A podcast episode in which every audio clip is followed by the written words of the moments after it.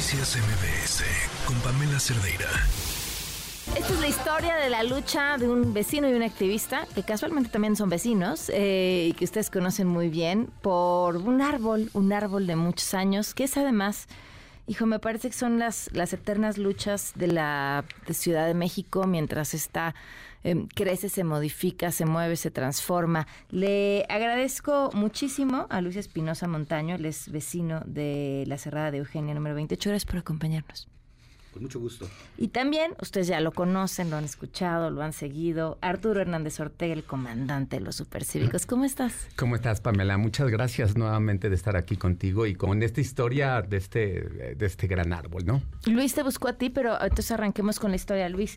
Se trata de un predio donde había una casa y una constructora va a construir 16 departamentos. 13 departamentos.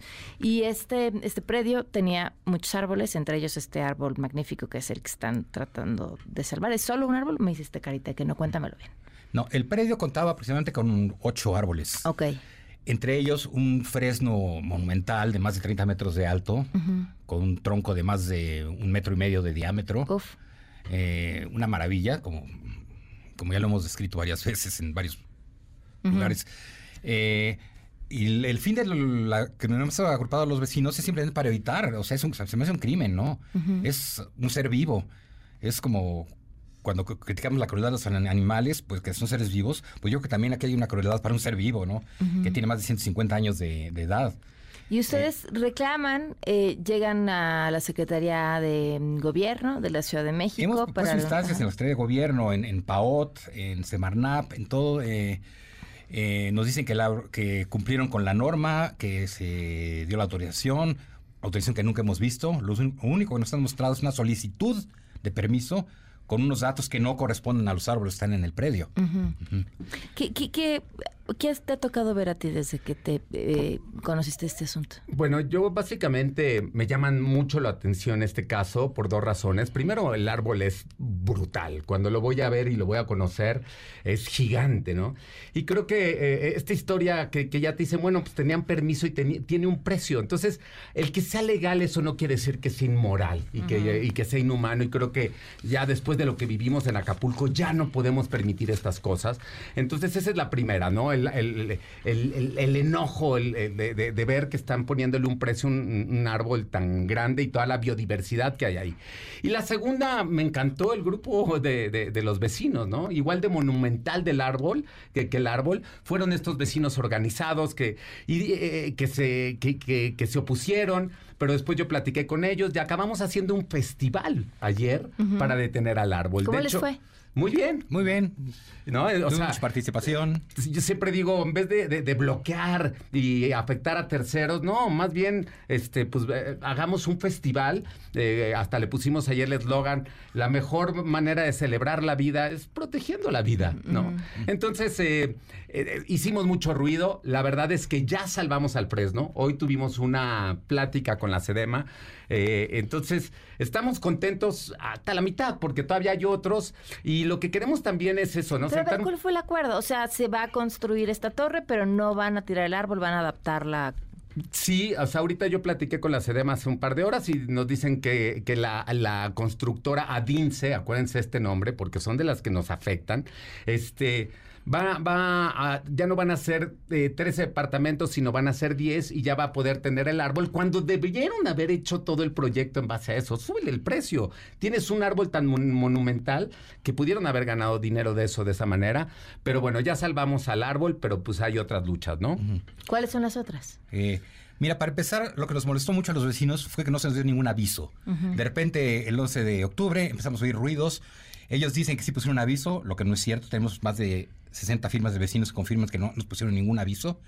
Ya después nos dieron una fotografía de un aviso, obviamente hecho con Photoshop, del aviso superpuesto sobre la vara del predio. Uh-huh. Pero más es eso, lo poco que comunicativos que fueron con las personas que habitamos ahí en la calle. Y creo que es importante que la gente sepa, por ejemplo, que en cualquier tipo de derribo o inclusive poda, tiene que haber alguien de la PAOT. La PAOT es la que se encarga de poner un poquito el orden. Y eso no se hace, o sea, la realidad es que llegan, lo hacen durante la noche o a veces en la madrugada. Como decía Luis, llegas con un camión sin placas, no había nadie en la PAOT, entonces... Me decían que le habían puesto un precio de 300 y tantos mil pesos. Exactamente. Eso fue lo que nos dijo la gente de Adinze, que ellos... Estaban pagadas todas las reposiciones necesarias, que todo estaba en orden y que tenían todo legal. Pero es lo que nos han dicho. Bueno, dijeron, y parece que sí, o sea, lo tenían legal, sí habían tenido el permiso, pero ustedes lograron un mejor acuerdo. Sí, o sea, no sabemos en qué condiciones consiguieron el permiso, no acuso a nadie de nada, pero aparentemente está bajo la norma, entonces no sé qué norma sea, porque tampoco estamos enterados y sobre todo, pues es eso, ¿no? La manera en que hicieron las cosas y vuelvo un poco a lo mismo, inclusive hablando con la gente de la Sedema, ellos dicen que están hasta dispuestos a cambiar esas normas. O sea, estamos utilizando normas que fueron hechas hace 20 o 30 años y la ciudad ya cambió, pero sobre todo el cambio climático ya cambió. Entonces, para mí es muy fácil el discurso, los árboles son sagrados. O sea, sí, desde luego que hay árboles de riesgo que tienen que ser talados, pero si a todo esto le sumamos aparte el muérdago, que está matando muchísimos árboles, todo lo que hace la CFE con mutilarlos el follaje, y estas prácticas de las inmobiliarias, creo que ya tenemos que cambiar el discurso, y si hay que cambiar la norma, pues hay que hacerlo, pero ya, porque el medio ambiente no está perdonando, ¿no?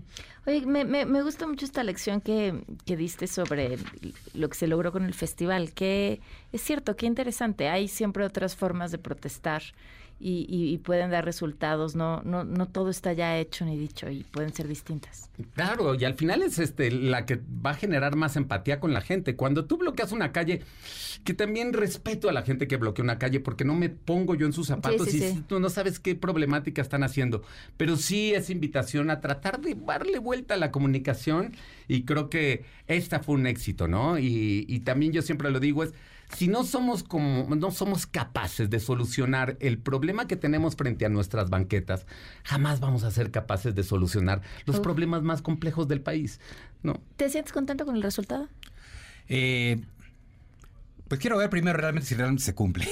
Estaré contento cuando vea que el árbol se respete, que hagan su condominio. No estoy en contra de la inversión, no estoy en contra de que hagan su negocio. No somos hombres de negocios, estoy de acuerdo. Pero sí que se respete un poco el árbol, la normativa de construcción de la ciudad también. Claro. Que se modifique. Yo sí creo que se tiene que modificar. El poder de los vecinos cuando se ponen de acuerdo es brutal, ¿no? Yo siento que a veces, no sé si es lo que me ha tocado vivir, cada quien habla desde su trinchera, lo hemos desperdiciado. Sí, ha sido muy bonito, porque realmente muchos vecinos que realmente no pasamos de buenos días, buenas tardes y a veces ni eso, nos hemos unido de una manera con un fin común, nadie nos ha... No tenemos un fin político, por ejemplo, no estamos buscando una posición o una elección, nada de nadie. O nada más, nuestro único fin común es salvar el árbol o los árboles, si es posible, los más posibles. Claro. Y que de eso se trata todo. Cada quien desde su trinchera, ¿no? A mí me afecta mucho, yo como veo los comentarios de gente que nos tira hate en redes, donde dicen, ay, eres el supercívico de la del Valle. Pues ahí nací, güey. O sea, ¿por qué no tengo que ir a arreglar tus problemas de Tlalpan? O sea, conviértete en el supercívico de Tlalpan. Es que necesitamos un Tlalpan, ¿eh? Sí. No. Oigan, pues muchísimas gracias. Felicidades. Felices por este gran trabajo. Por el espacio y la verdad enorgullece y súper fan, o sea, lo que hiciste con lo del tag, esas son de las cosas que inspiran, que motivan, que sabes que me gusta, que digo, ay, cómo no se me ocurrió a mí. No, bueno, que me lo digas tú. Honra, muchas gracias. No, gracias a ti, gracias a toda la auditoría. Muchas gracias. Noticias MVS con Pamela Cerdeira.